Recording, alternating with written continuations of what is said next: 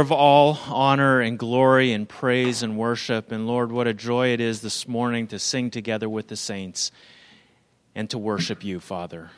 You are worthy. And Lord, we thank you for this morning. Lord, thank you for this opportunity to sing together and to rejoice in these facts, Lord.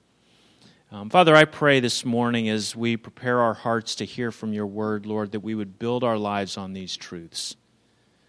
Lord, help us to build our lives not on the um, many of even good things, Lord, that we can be tempted to center our lives around, but Lord, may we center our lives around you. Lord, may you be the center of our worship and the center of all that we do, Lord. May our lives really be built around you and built on the firm truth of your word.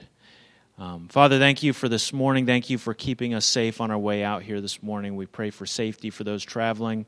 We pray, Lord, that you might provide comfort to those among us who need it, that you might allow us um, to continue to rejoice in the hope that we have in Christ. And Lord, may you be honored the rest of this morning as we continue to worship you. Father, we pray this in the name of our mighty Savior, the Lord Jesus Christ. Amen. You may be seated.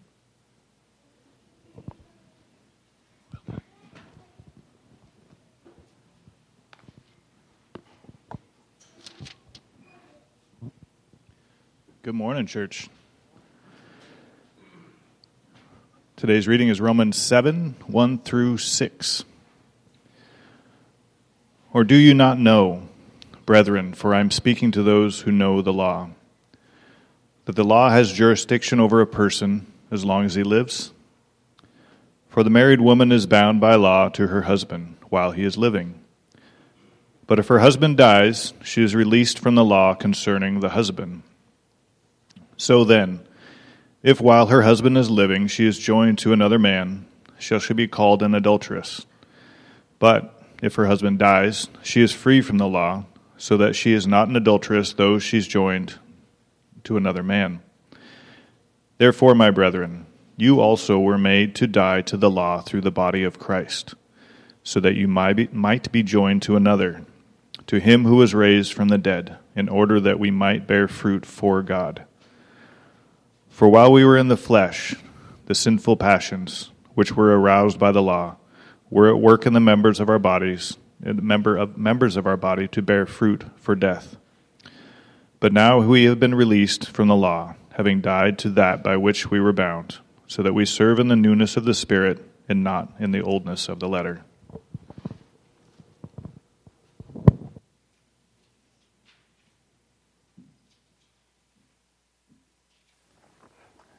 Thank you, Mark.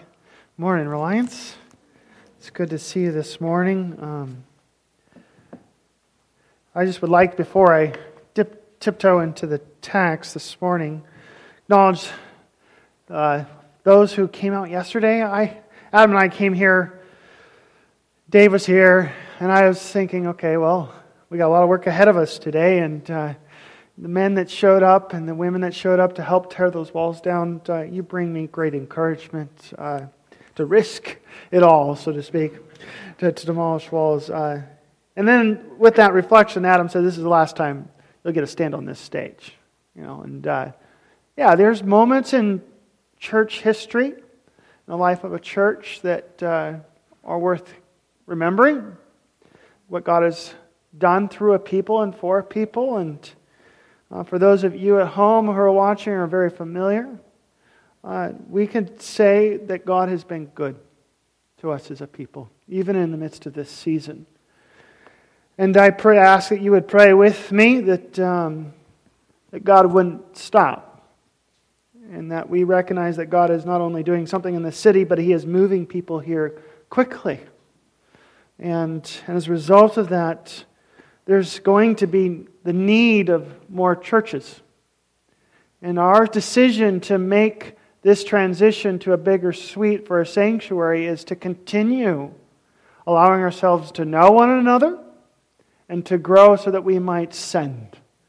Um, this, this next year, we recognize that we'll be even sending one of our own internationally, Brandon and Lisa.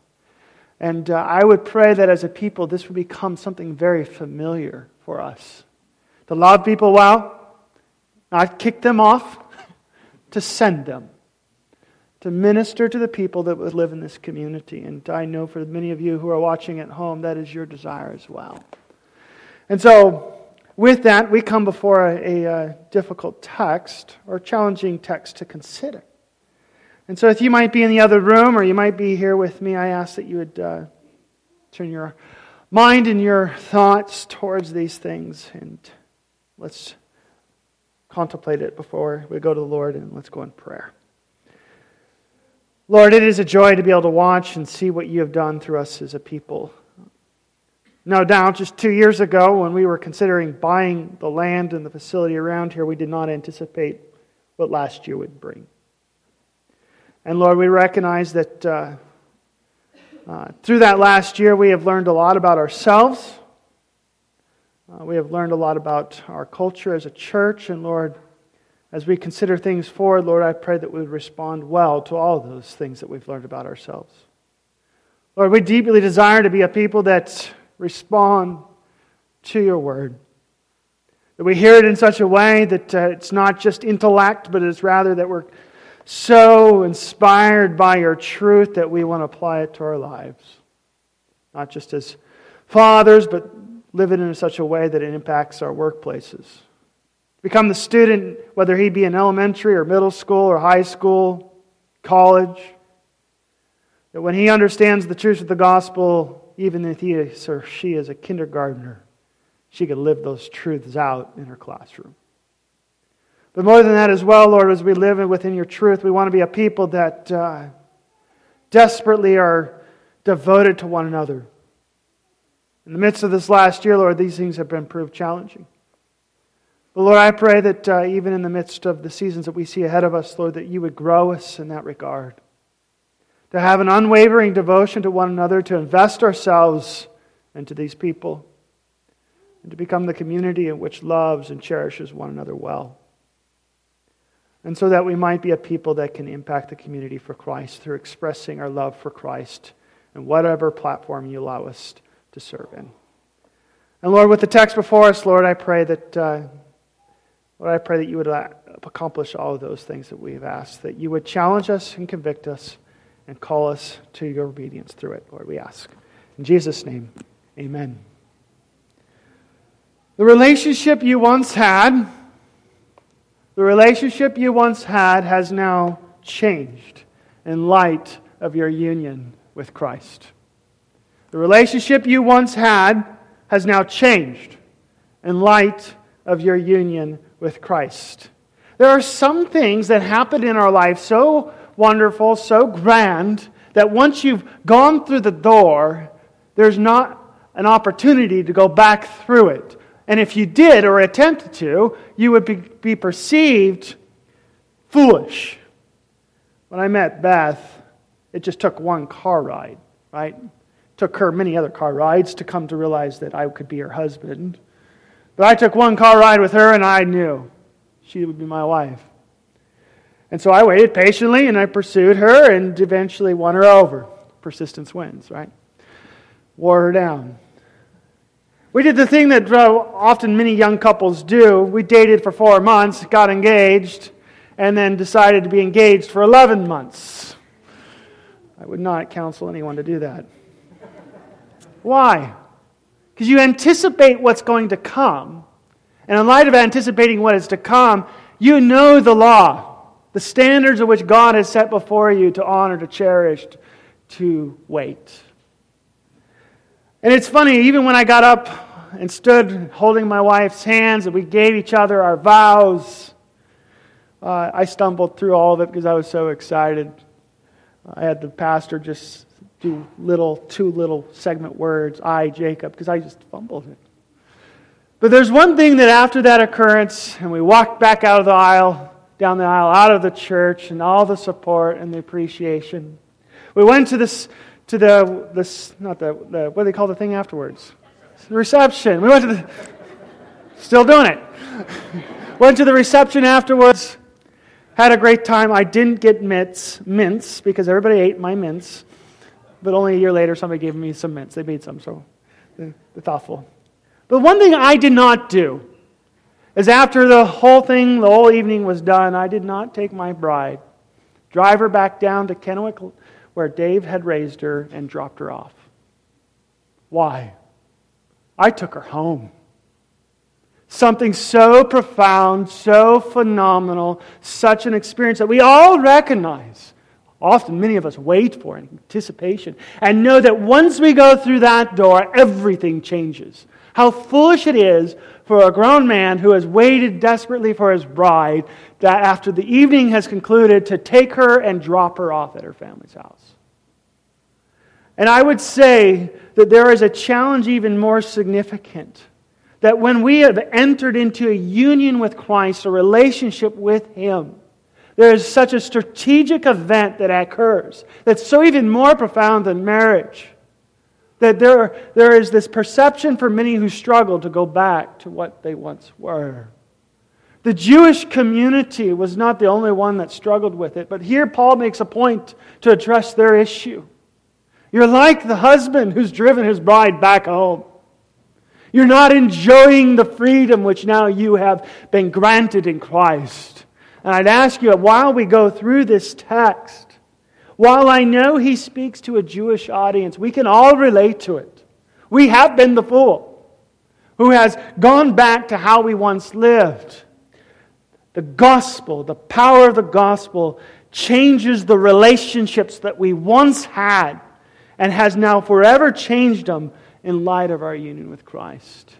And I have watched many Christians struggle with how they relate to the world in front of them. The Jewish community struggled with it.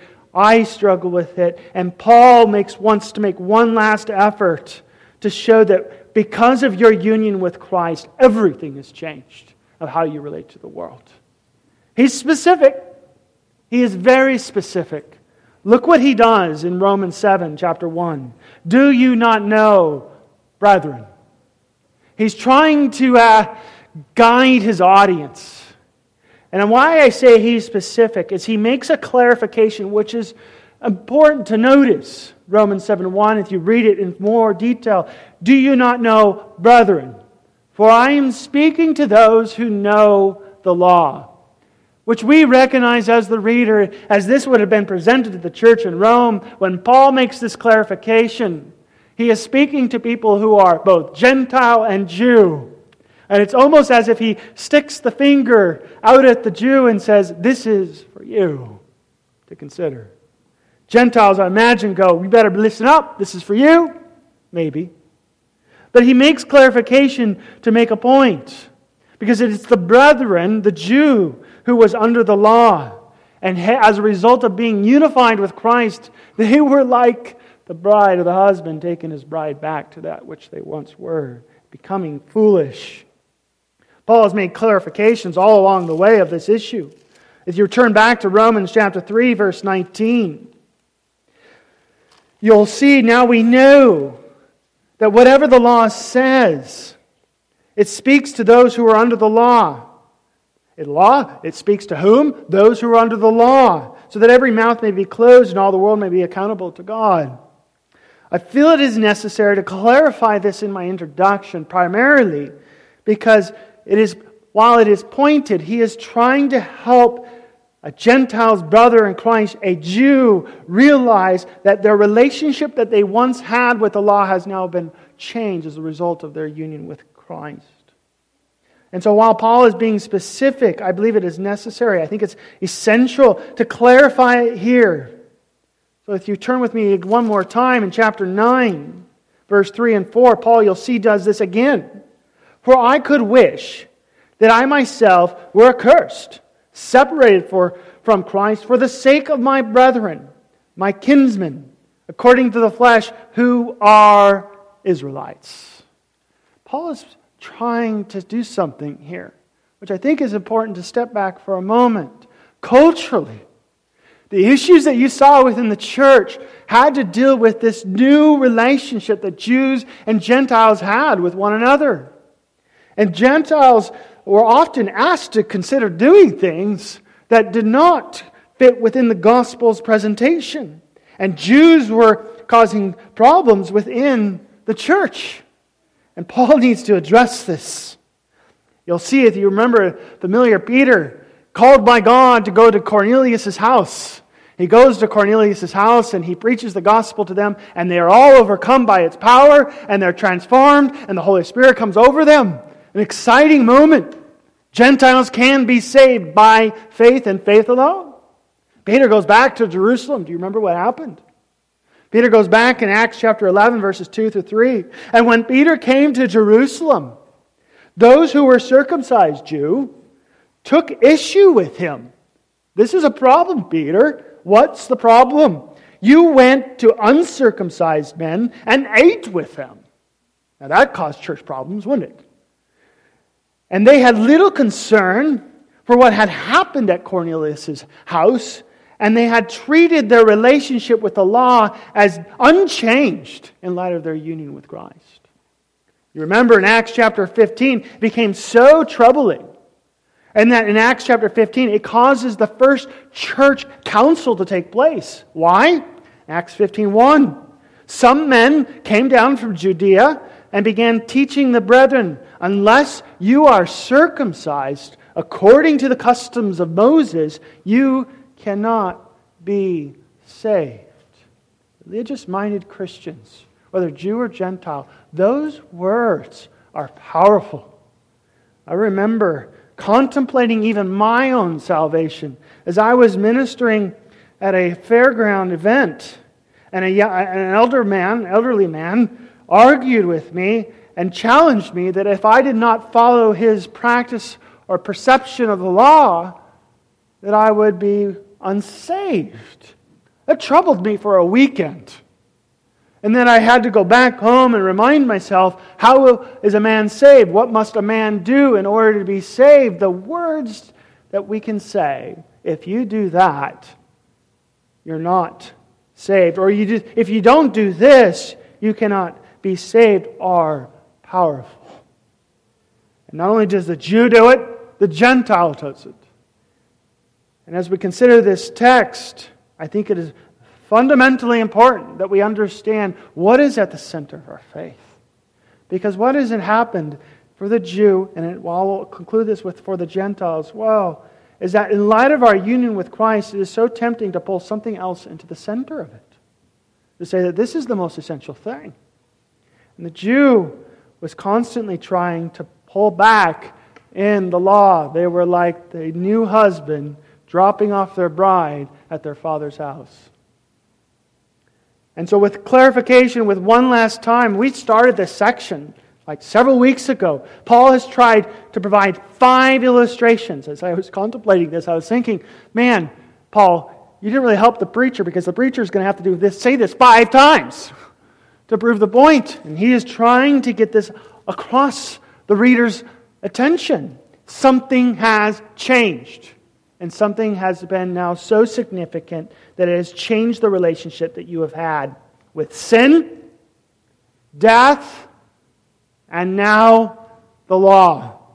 The relationship we once had with sin was, has changed. The, the relationship that we had with death has changed. And the result of it, as he turns our attention to here today, the relationship with the law has changed. So, in this, he clarifies this with these words. Our first point the law has no jurisdiction over you. It's simplistic, I think, in its, its declaration, but remind yourselves who is he saying it to? And what does he mean when he says the law has no jurisdiction over you? Well, what does he mean is, is that jurisdiction is the term that which carries the idea of having no authority. It has no ownership. It has no control. It has no rule over you. It does not reign over you, Jew. And the law now has no jurisdiction over you. That the law has jurisdiction over a person only as long as he lives.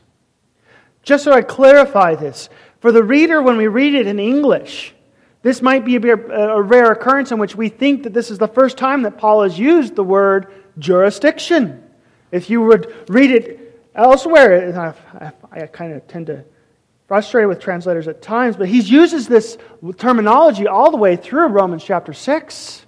It's been familiar for you to understand in that the first time he uses the word jurisdiction is in Romans 6, 8 through 9. So I bring your attention to that.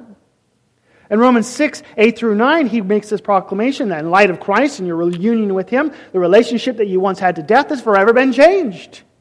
Look at this. Now, if we have died with Christ, we believe that we shall also live with him, knowing that Christ, having been raised from the dead, is never to die again. And here's when you'll see the word jurisdiction show up. Death no longer is master over him. Death has no jurisdiction over him anymore as a result of your union with Christ. The second occurrence which you see this term again is in Romans 6 14. As a result of our union with Christ, for sin shall not be master over you. Sin will no longer have jurisdiction over you. As a, I hope you're getting what I'm saying. I'm trying to be repetitive for a purpose. In light of our union with Christ, the relationship that we had with death and sin has been dissolved. It does not have a reigning authority over us any longer.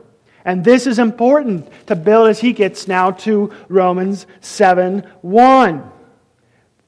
That the law has only jurisdiction over a person as long as he lives. Or another way you could translate it the law is only a master over a person as long as he lives.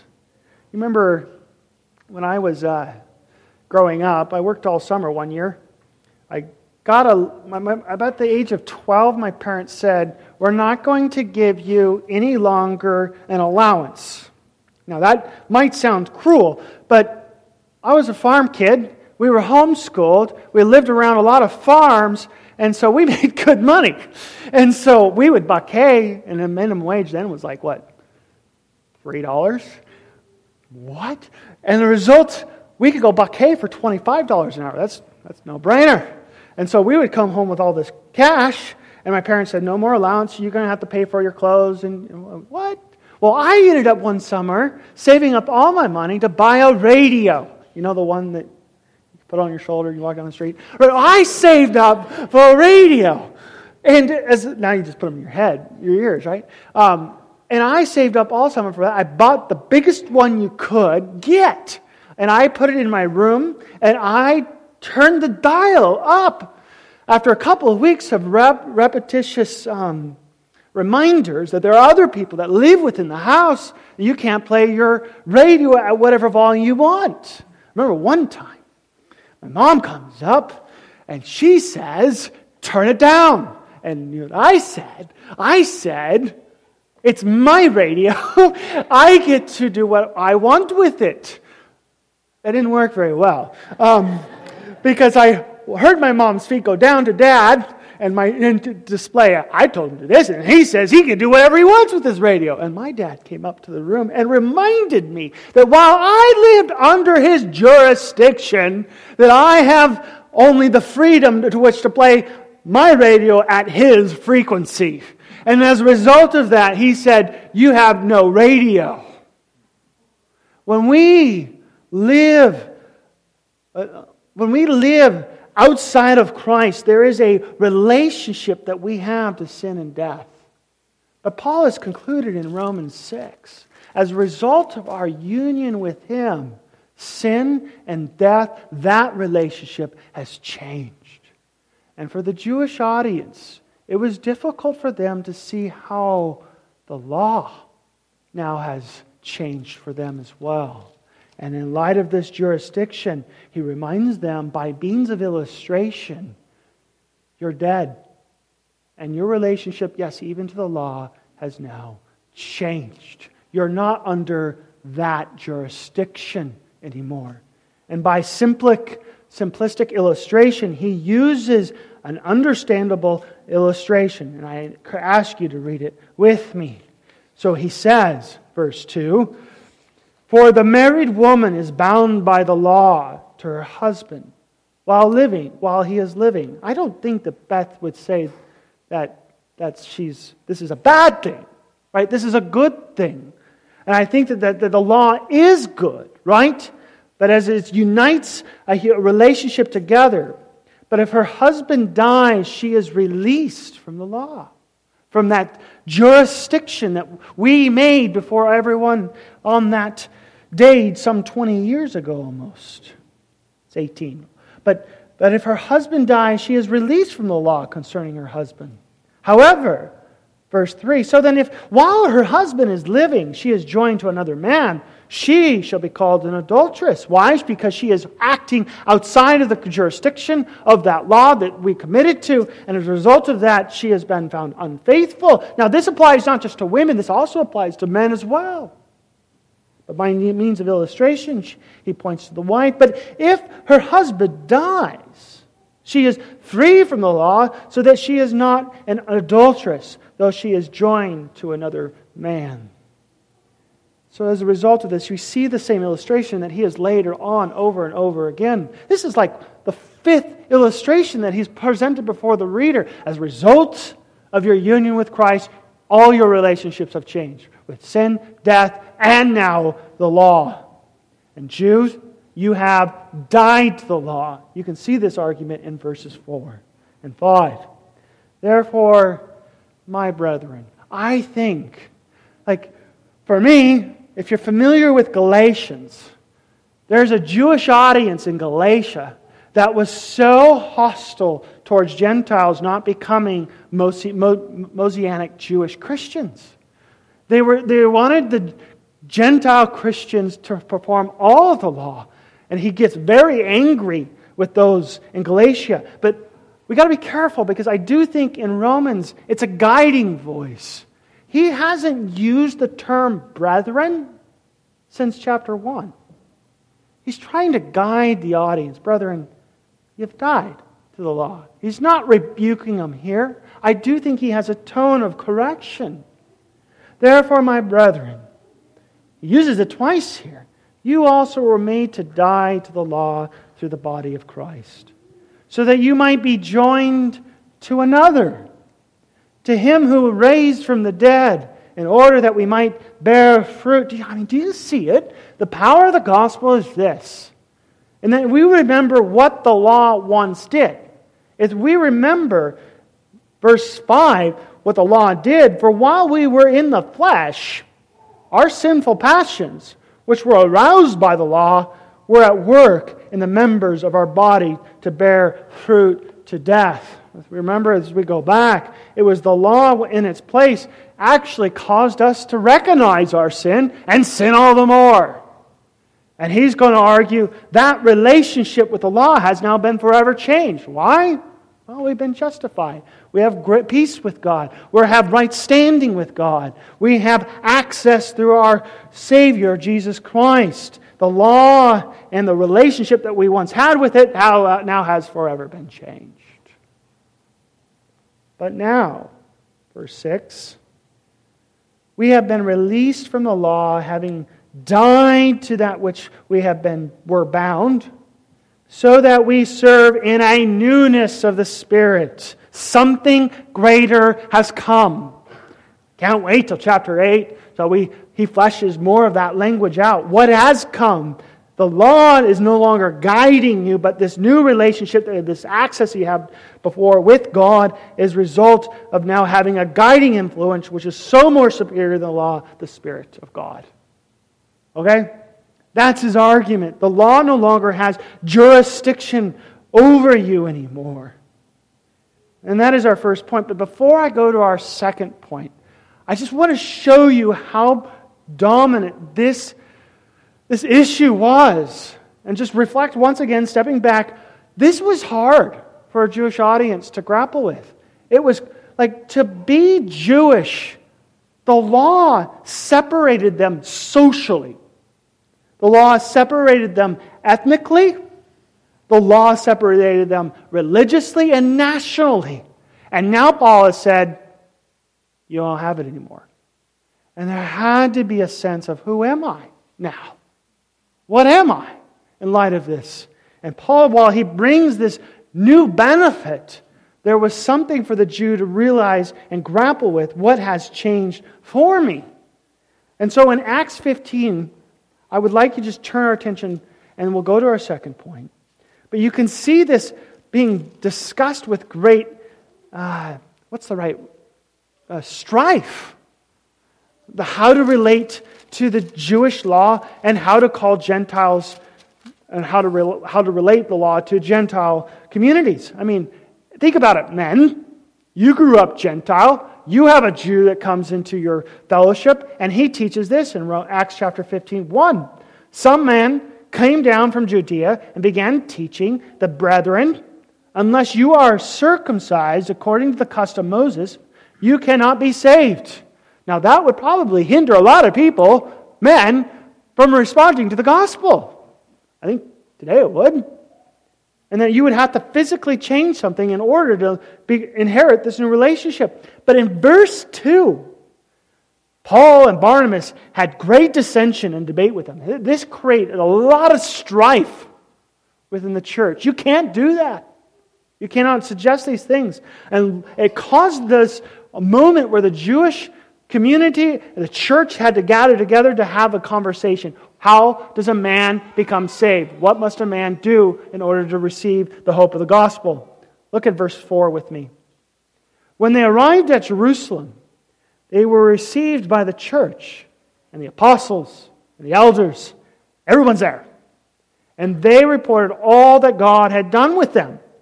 But some of the sect of the Pharisees, these are, these are individuals who have responded to the gospel, who have a religious leadership position. And look how they respond. But some of the sect of the, of the Pharisees who had believed stood up, saying, It is necessary to circumcise them and direct them to observe the law of Moses. Talk about opposition. Verse 16.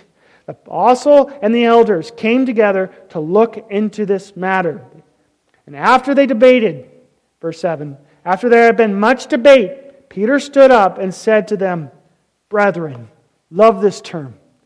Brethren, you know that in the early days God made a choice among you, that by my mouth the Gentiles would hear the word of the gospel and believe. And God, who knows the heart, testified to them, giving them the newness of the letter the Spirit, which we have seen in Romans 6 or 7 6. Just as he also did to us. And he made no distinction between us and them. I hope you, this is everywhere within the New Testament, this language. This language of which there was us and them, Jews and Gentiles, circumcised, uncircumcised. And the result of this, it, it forces the way that actually address these issues. And I'll point to this again here in section. He made no distinction between us and them, cleansing the heart by faith. Now, therefore, why do you put God to the test? By placing what Peter does here. Now, therefore, why do you put God to the test? By placing upon the neck of the disciples a yoke which neither our fathers or we are able to bear.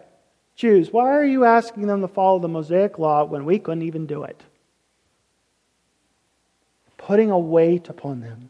But we believe this that we are saved through the grace of the Lord Jesus in the same way as they also are.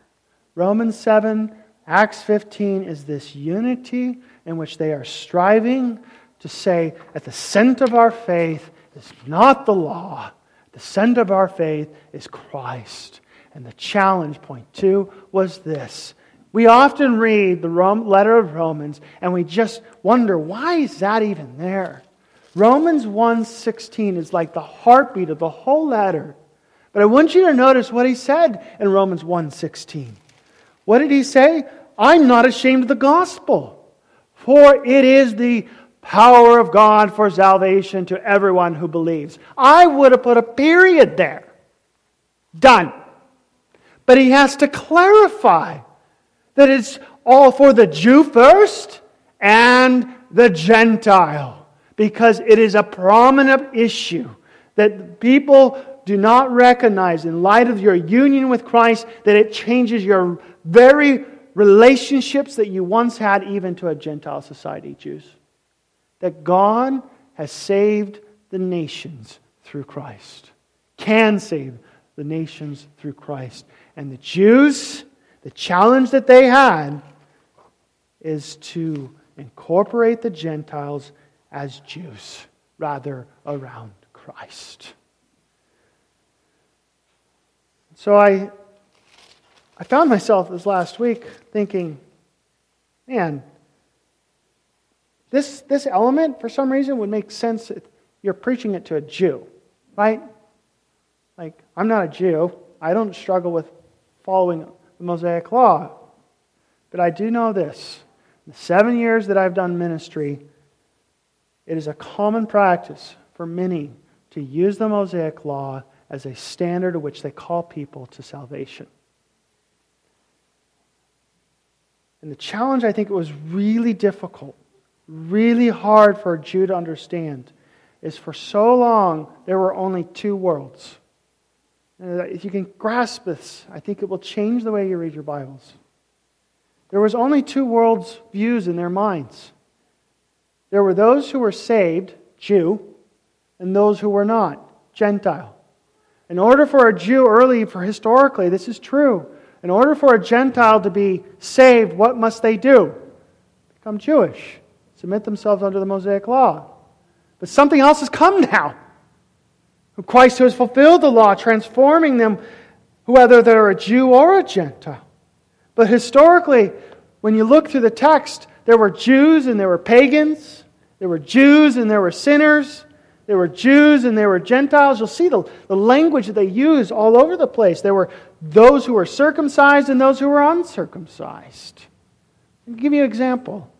Matthew 9:11, Pharisees watching Jesus do his ministry, and Jesus has the, the audacity, being a Jew, to go sit in a Gentile's house. Remember what the Pharisees said?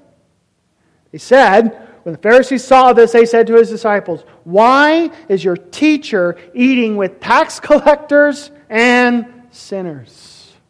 Why is Jesus interacting with the unsaved, pagans? Romans 3 9. You'll see it there. Paul makes the distinction. Are we, Jews, better than they, Gentiles? His conclusion by no means. We're all under sin. Even in Ephesians, you see this language everywhere. There was only two worlds. Ephesians 2:11 through 12. Therefore remember that formerly you, the Gentiles, in the flesh were called uncircumcision by, by the so called circumcision, which is performed in the flesh by humans' hands. Remember that you were at that time separated from Christ, excluded from the commonwealth of Israel, strangers to the covenants of promise, having no hope without God in the world. There were only two worlds. Remember when Peter initially went to Cornelius' house, repetitious to prove a point.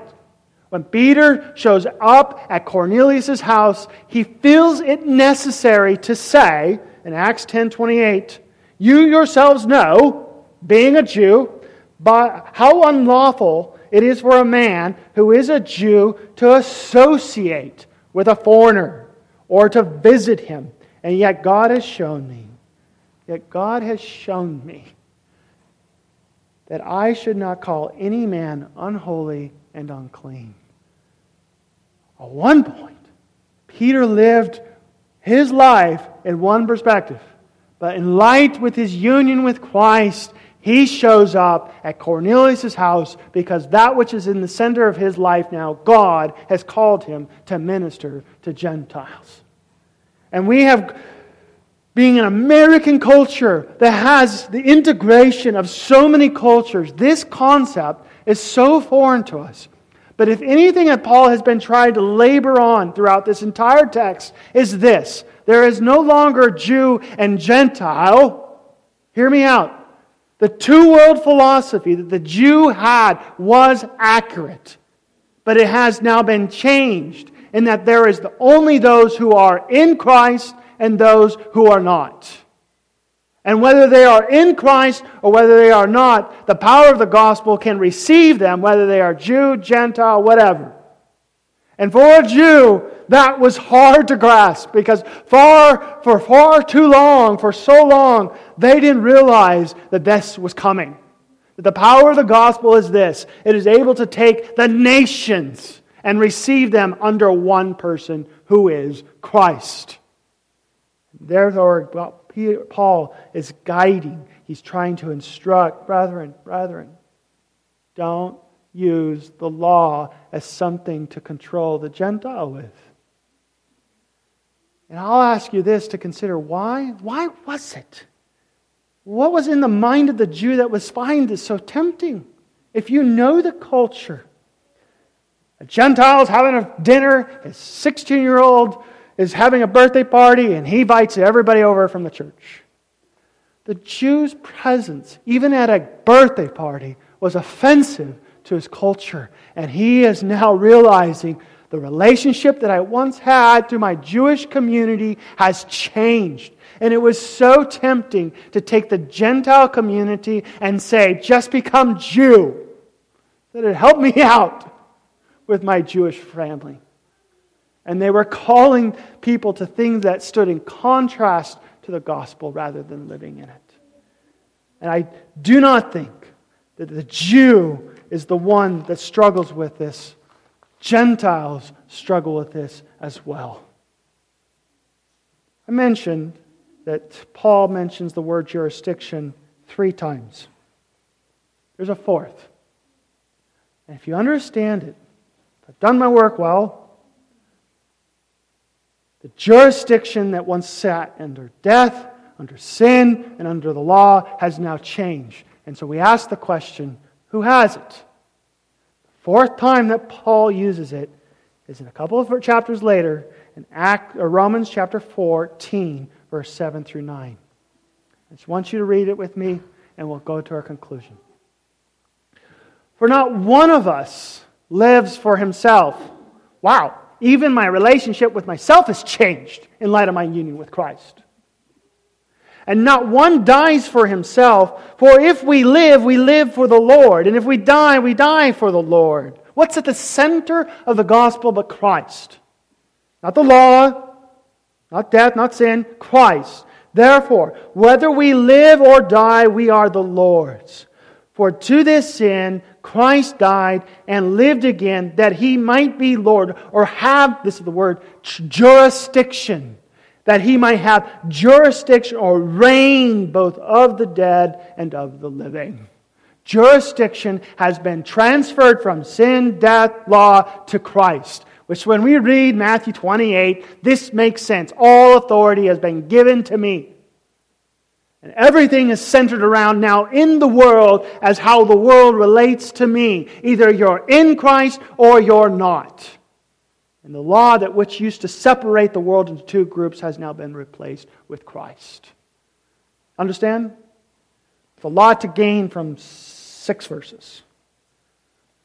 He's been making this argument for the whole last chapter and a half. So, what is our, what is our convictional response in light of this? I said that sometimes texts like this are hard because we're not culturally committed in our previous relationship outside of Christ to the law. The Gentiles, I would argue as well, recognize in light of their union with Christ, there is a challenge that we face. The relationship that we once had with, for a Gentile is specific um, to what we once used to cherish. Um, this is why I think the Gospels are so broad in the way that which they challenge the reader how to respond to Christ. Like your possessions. As in light of your relationship with Christ, your relationship to your, patient, your possessions has now changed in light of your union with Christ. Learn to read. Luke chapter 14, verse 33 makes sense then.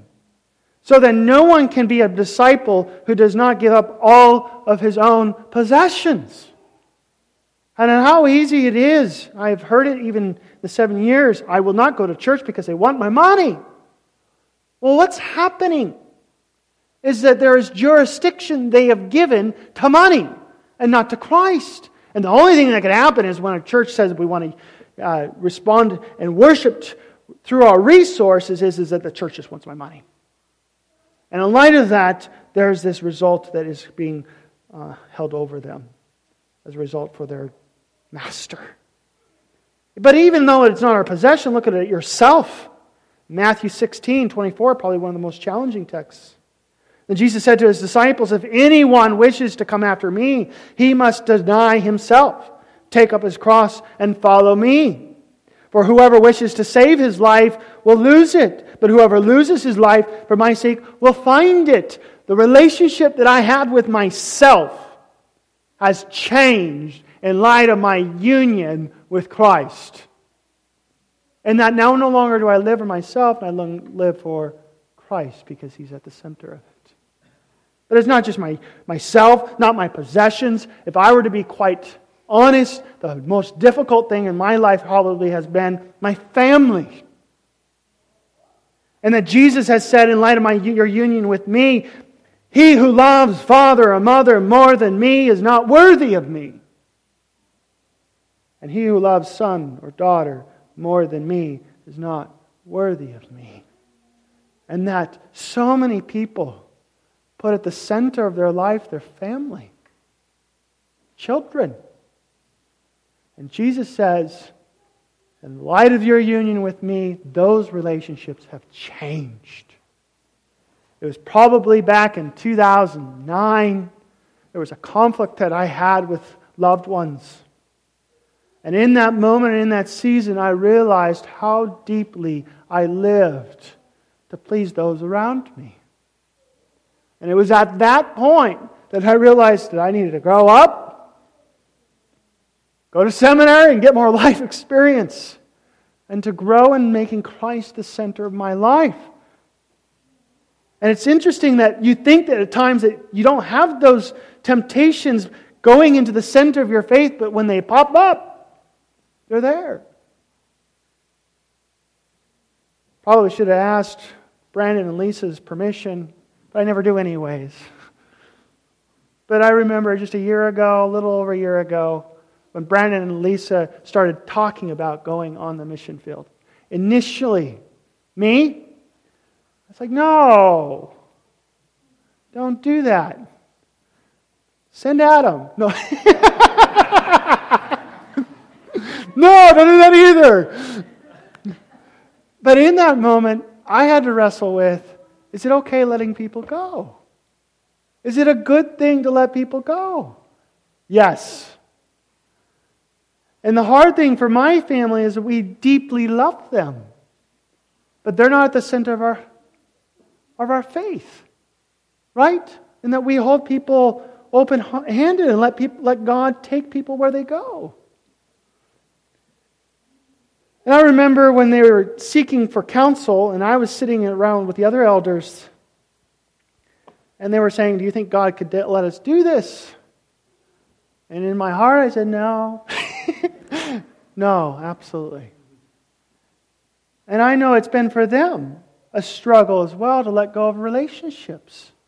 Is it worth everything to give up all possessions, all relationships, all fellowship with family to pursue Christ? Yes. And as your pastor, they're not the last missionaries we're sending from this church. We're going to send your children. We're going to send some of you because it's worth it for our kids to not realize that you're the most important thing in the world. And then they might come to realize it is worth losing all things for Christ. Whether it be money, whether it be family, whether it be protection and safety. Money, Matthew 6 24, no one can serve two masters, for he will either hate the one or love the other, or he will be devoted to one and despise the other. You cannot serve God and wealth. And I was in seminary and I was considering chaplaincy for the military. And I will be honest, that was exciting.